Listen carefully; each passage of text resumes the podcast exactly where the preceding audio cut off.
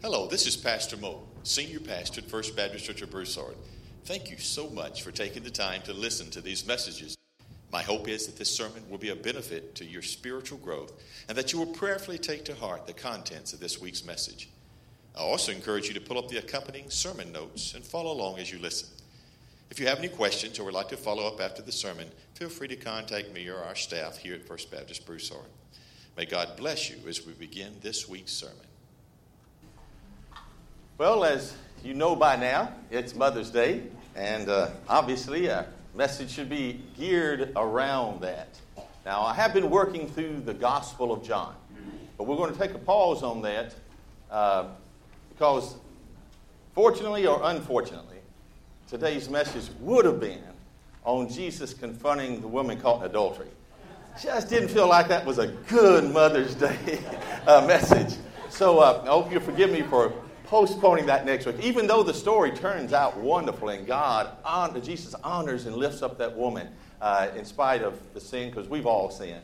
Uh, but I just wanted to make it a little bit more positive today here for you mothers. So we're going to we're to work on Mother's Day and the, the importance of that. Because moms, you uh, you are special. Well, according to this acrostic here, see how well you tally up here. Magnificent, outstanding, tender, honorable, extraordinary, and remarkable. Well, all of you score a, a 10 out of a 10 on that, uh, no. But uh, mothers are just like anybody else. There's nobody's perfect. But in general, when we think of mothers, there's just this general idea of sort of lifting up that person to the most honored position.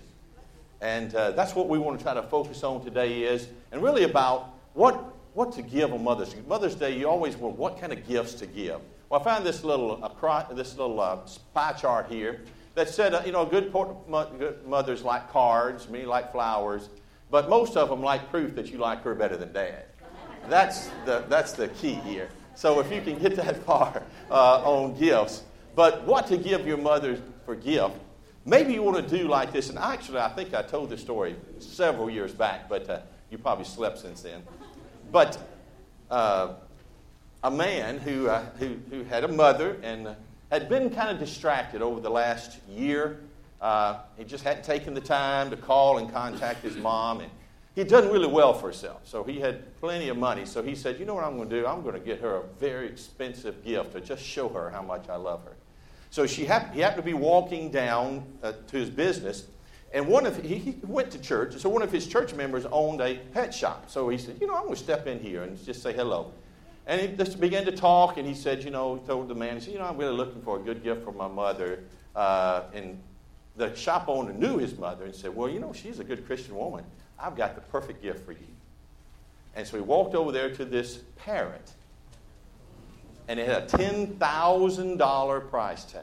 $10,000 parrot. And the man said, Man, that must be a pretty, pretty, pretty, uh, pretty smart bird. He said, Well, he is. He can whistle Amazing Grace, and he can quote the 23rd Psalm. And so the man said, That's what I need. I don't care how much it is $10,000. So here's my mom's address. Can you mail it to us? Oh, yes. So, Mother's Day came. He was proud of himself. Of course, he lived in a different city. Called her up and said, Hey, mom, how are you? He says, Oh, I'm doing great, son. Happy Mother's Day. Well, thank you so much. And he said, How'd you like the bird? She said, Oh, it was delicious. so that gift, it satisfied, but it may not last too long. But uh, uh, you may want to rethink the whole idea of just surprising mothers on gifts and explain some of those gifts to her.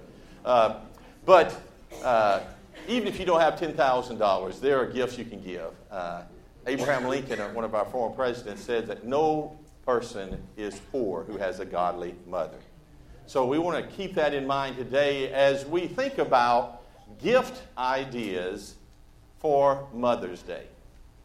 And uh, this is going to be, first of all, we're going to talk about those of us as we give gifts to our mothers, or mother figures in our life, or just women in general dealing with people. So you could say mothers or others that we, we give gifts to. It's important. But there's a few things that I think we can look at. And well, I did uh, want to give you a basis of some scriptures first, the foundation.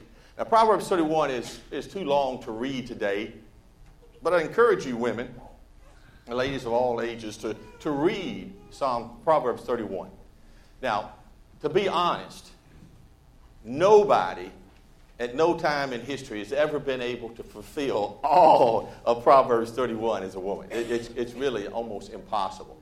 But that's not the intent. It's just a list to show the magnificent magnitude of, of a woman and what they can do and what they kind of have to do in life and society and the important role of that. Proverbs 31 was actually one of the few things in the Bible written by a woman. There's, there's a few other poor passages, Hannah's uh, prayer and, and uh, Mary's Magnificat, but this lady quoted and told her son, who had just happened to be the king, uh, a, a, story really about, I, kind of I kind of pictured as maybe when he was fixing to get married or getting ready to look for somebody, he was, she was wanting to give him the lowdown on what he, he needs to be looking for in a woman. So he kind of lays out this whole thing. But it comes down to the end, and it's, it's a lot of stuff in that, so read it. But, uh, but the bottom line is it says, you know, charm is deceptive and beauty is fleeting. But a woman who fears the Lord is to be praised, and she will be rewarded and honored by her children.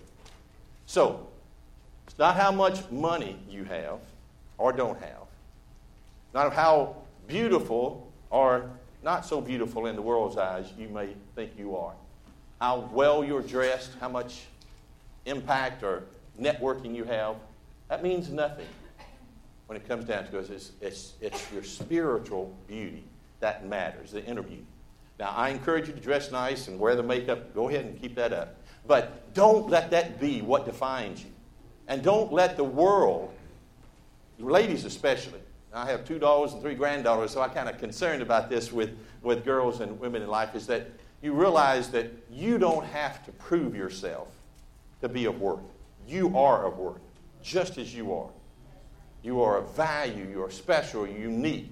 So don't feel like you have to dress a certain way or act a certain way or talk a certain way or do whatever a certain way.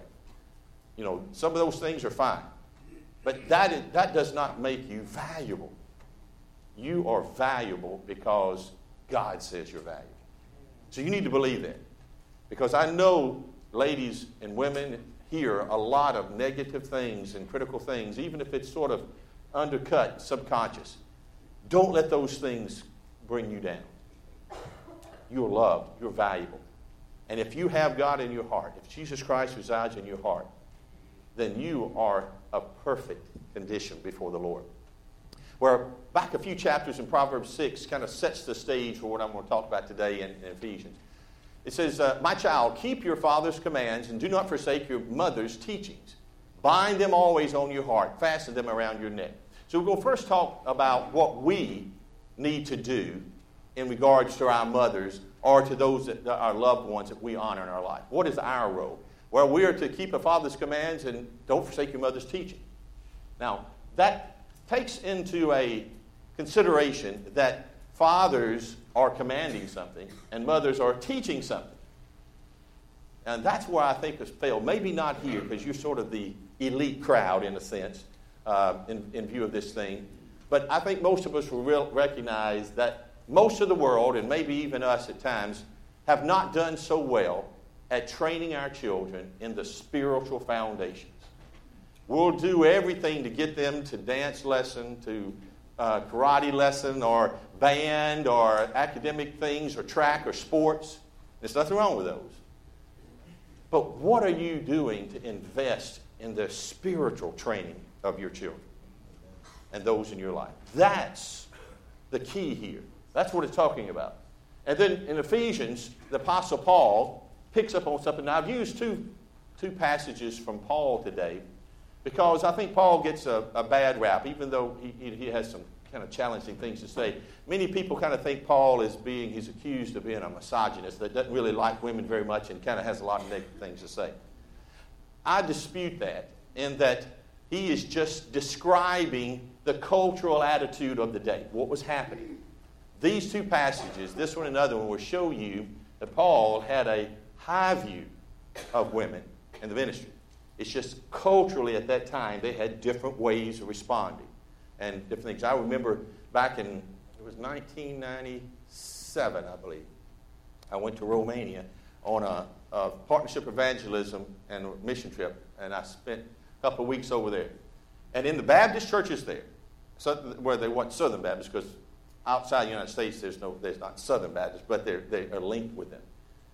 The women sat on this side, and the men sat on this side. All the women had little hats or bonnets on, and all the men had no hats and no caps. You see, it's just a tradition then and now that women would wear hats. Now, I was hoping, Miss Jean, you'd wear your hat today. That's why I said, Where's your hat? Because I was going to say, We have one hat in here today. But, ladies, you're not required to wear hats. Even though the scripture says you should cover your hair, uh, that's a cultural thing at the time because it reminds you, uh, when you wear a cap, hat, that reminds you that you are in submission to God. Not to anything else, but that you are covering your head in honor and glory of, of, of that. And that's the other reason why men are not wear caps. And many times some of you wear caps and other things in here. It's not a sin, but it's the scripture talks about not covering your head in the house of the Lord. So that's why we encourage you if you have a hat, you know, I don't see any today, but to take it off when you come in as a sign of honor and respect. Lady, I'm not expecting you to wear a hat. You're welcome to, but you don't have to. Uh, but there are certain cultural things that we find in place. But here, we find a, a very important part. He says, Children, obey your parents in the Lord, for this is right.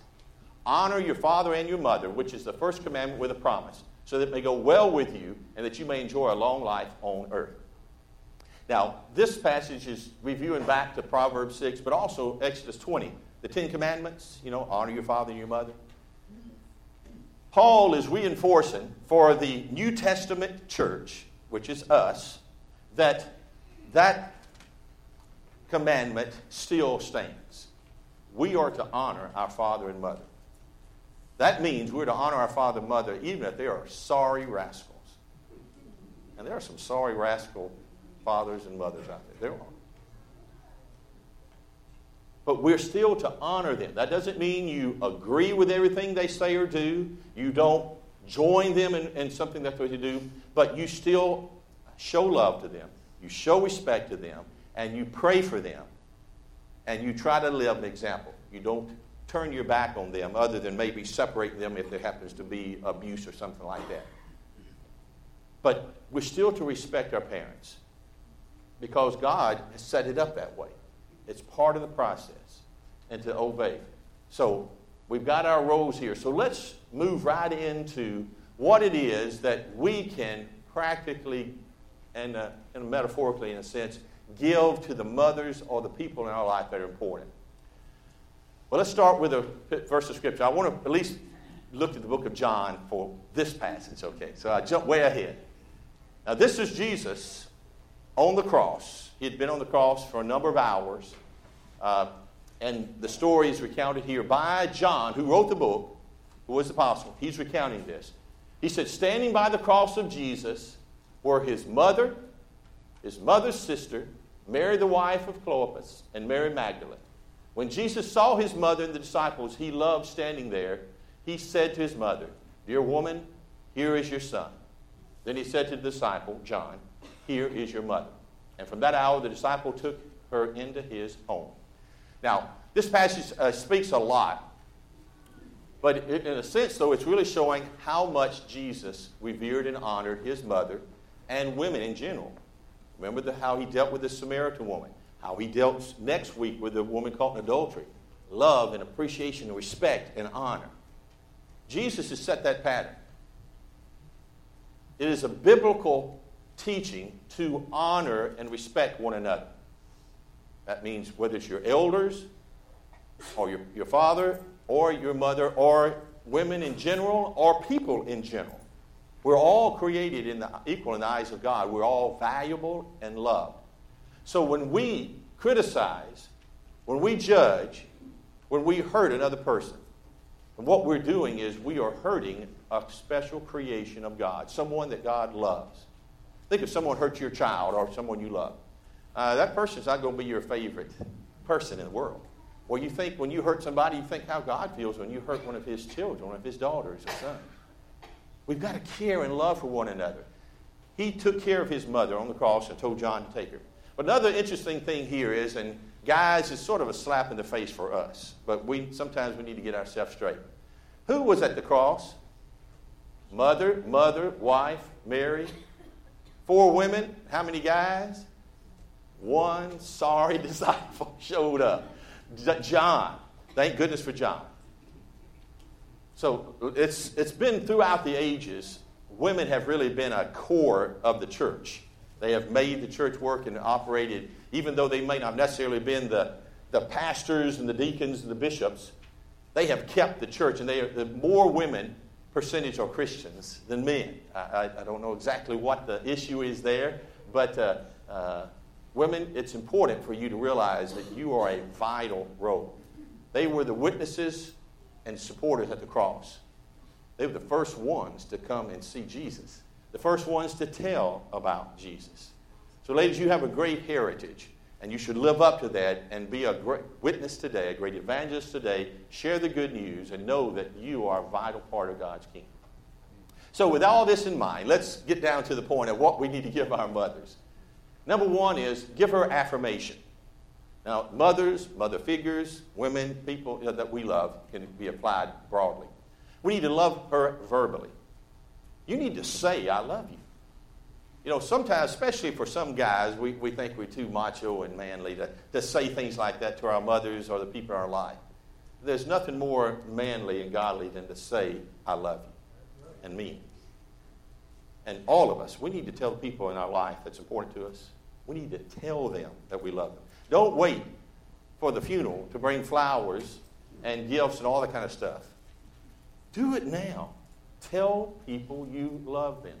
And then give her affection, love her physically. Now, obviously, we're not talking about anything romantic. That's because God's love doesn't has a separate word for that. Eros, the, the phileo agape love that we're talking about here, it means to be physical. It means you need to hug the people in your life, touch them, let them know but also do things for them. Do acts of kindness and love. Physically care, do, you know, fix the, the, the, the honey-do list. Do this, do that, bring them that.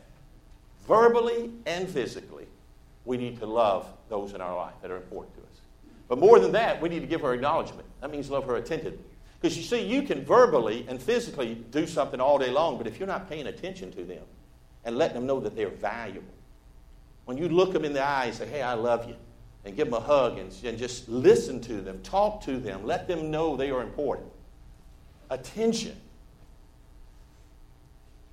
Love is sometimes is, is the best way to spell quality time is spelled L-O-V-E. It's just to spend that time with them. All right, give her attention. That means love her generously. Now, that means you verbally and physically and with attention love her but you do it generously, not just look a man in the eye and say, I love you, I care for you, and do something good, and then go off. But be generous about it. Don't do it just on Mother's Day, on birthdays. Do it every day. Do it every chance you get. Show them that generous, attentive love. Now, these four have to be in place before you can do the fifth. So if you want to love your mother or people in your life honorably, you cannot do that without the first four but taken for granted, because all of you look smart here today and look like you're, you're, you're not too rebellious, that you're going to follow these. That means give her appreciation, love her honorably. That means you give her honor, respect. You think highly of her. You place her or their needs over yours. And you show care and concern. These are some gifts that will taste a lot better than that parrot did. And will last a lot longer than that parrot did. These are the gifts that we need to be giving to our mothers, to our wives, to our daughters, to our all women in general. But really, it applies to everybody. You should treat everybody.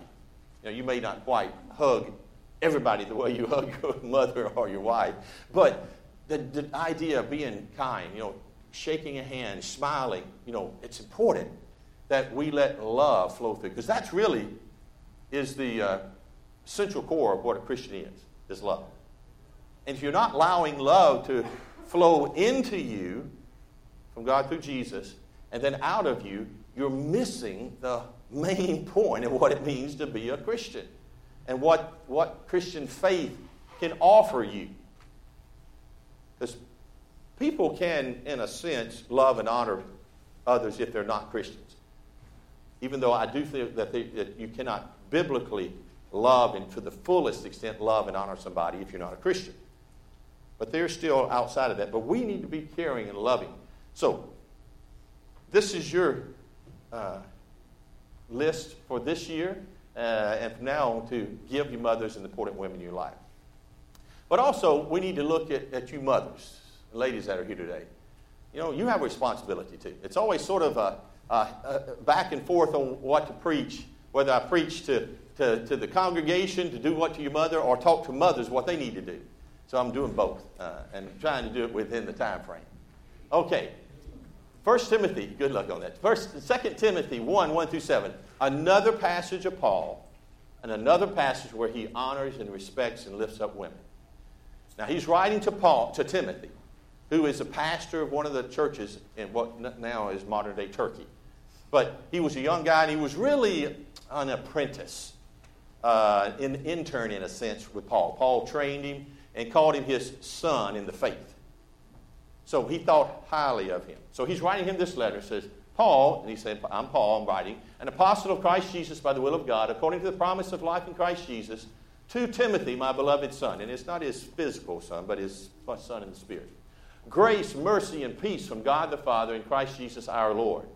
I thank God, whom I serve with a clear conscience, the way my forefathers did, as I constantly remember you in my prayers night and day, longing to see you, even as I recall your tears, so that I may be filled with joy. For I am mindful of the sincere faith. Now, this is where it picks up this sincere faith we're talking about within you, which first dwelt in your grandmother Lois and your mother Eunice. And I am sure that it is in you as well. For this reason, I remind you to kindle afresh the gift of God which is in you through the laying on of my hands. For God has not given us a spirit of timidity or fear, but of power, love, and discipline. Your version may say sound mind. You may remember that. But here, Paul is talking to Timothy, the pastor of the church, and saying, Listen, your sincere faith, I know you got it, but it comes from your mother and your grandmother.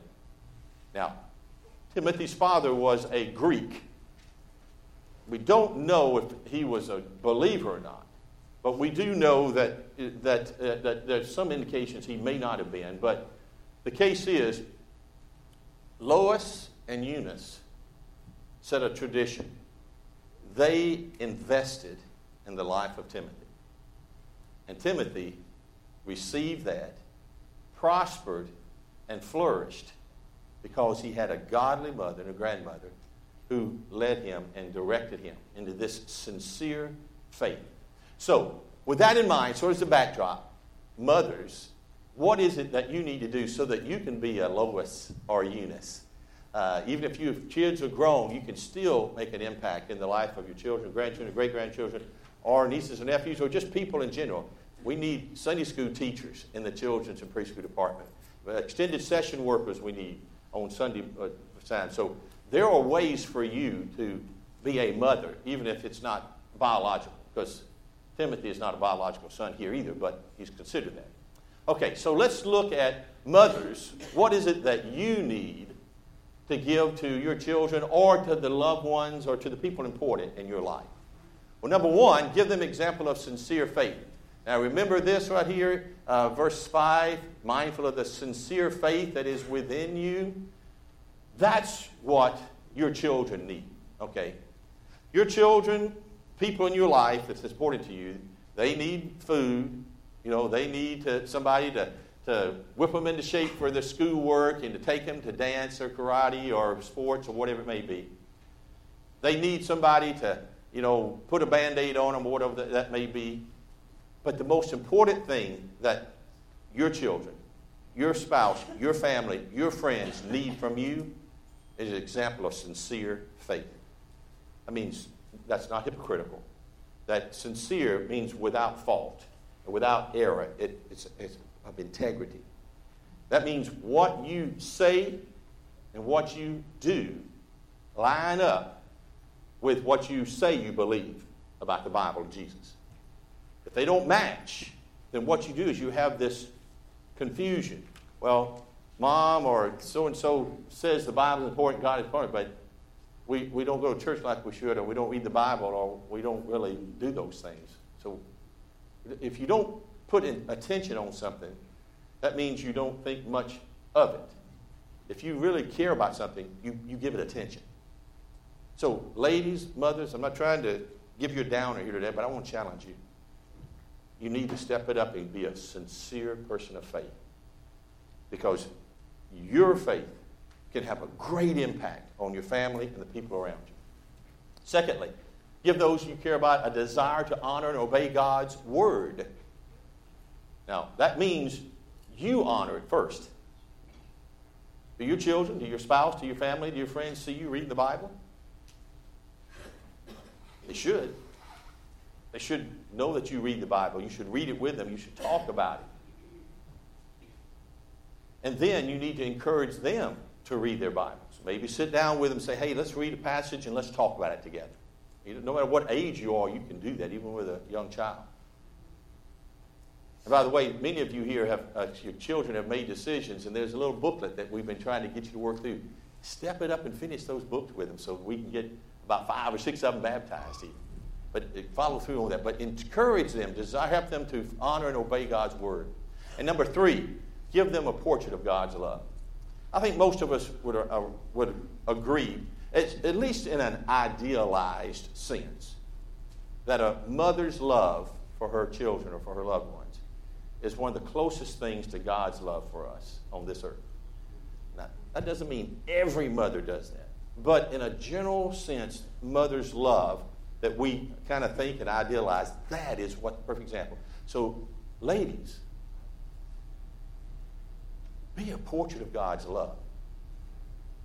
Don't try to be the most uh, aggressive, in charge, don't try to be the most sensual that you can think you need to be. And those, there's room for that in, in your life. But you need to be, the key aspect of who you are needs to be that you portray, you reflect in some way or another Jesus Christ and God's love.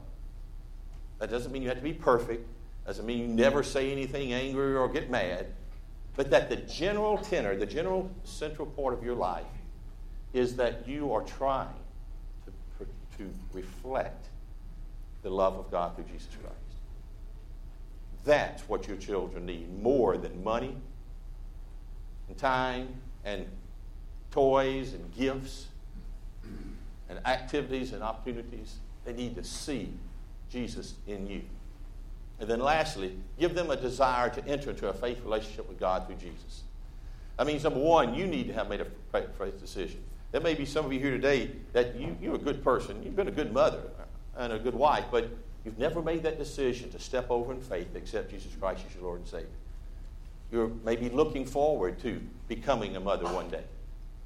The most important thing to do is accept Jesus Christ as your Lord and Savior.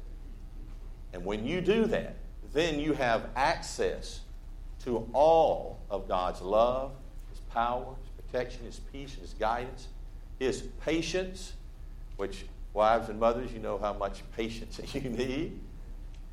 God wants to give that to you. He wants to walk alongside you. But if you haven't received Jesus into your life, made a, a, specific decision, not just say, oh, yeah, I know Jesus is out there and yeah, this or that, but that you have committed yourself to Him, that you have joined in faith. So that's the first step. Then, mothers, women, you need to be the best evangelist for your children and your family of anybody.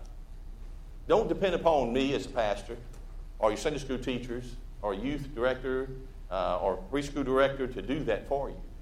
We want to do that and we want to lead in that, but you need to be on the forefront of sharing with your children and encouraging them to accept Jesus Christ as their Lord and Savior.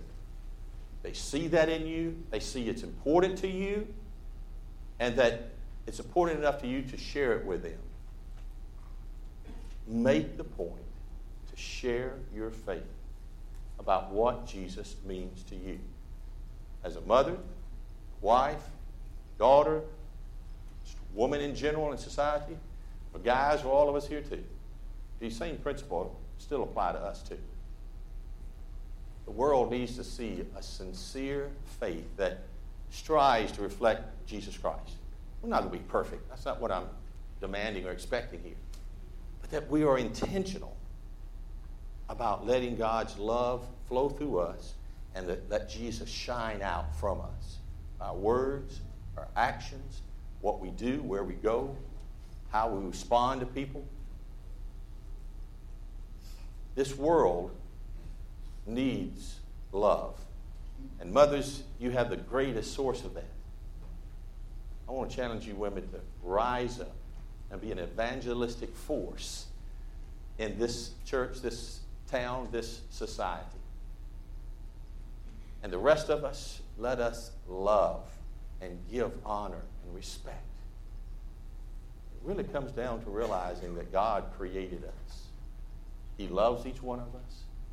And we're so special, whether you're a woman, man, young or old, that He sent His Son Jesus to die to take care of your sins so that you could be brought back into the family.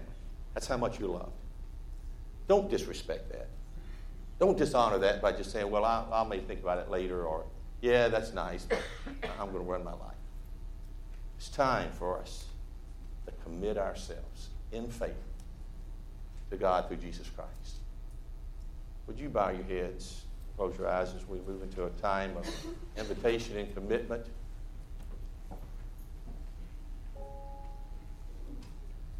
I'm going to be here up at the front. Maybe you're here and you're well, you're already a Christian.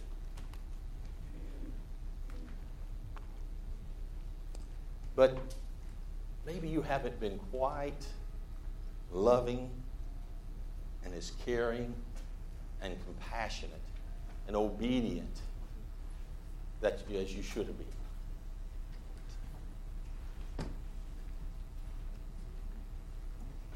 Now is the time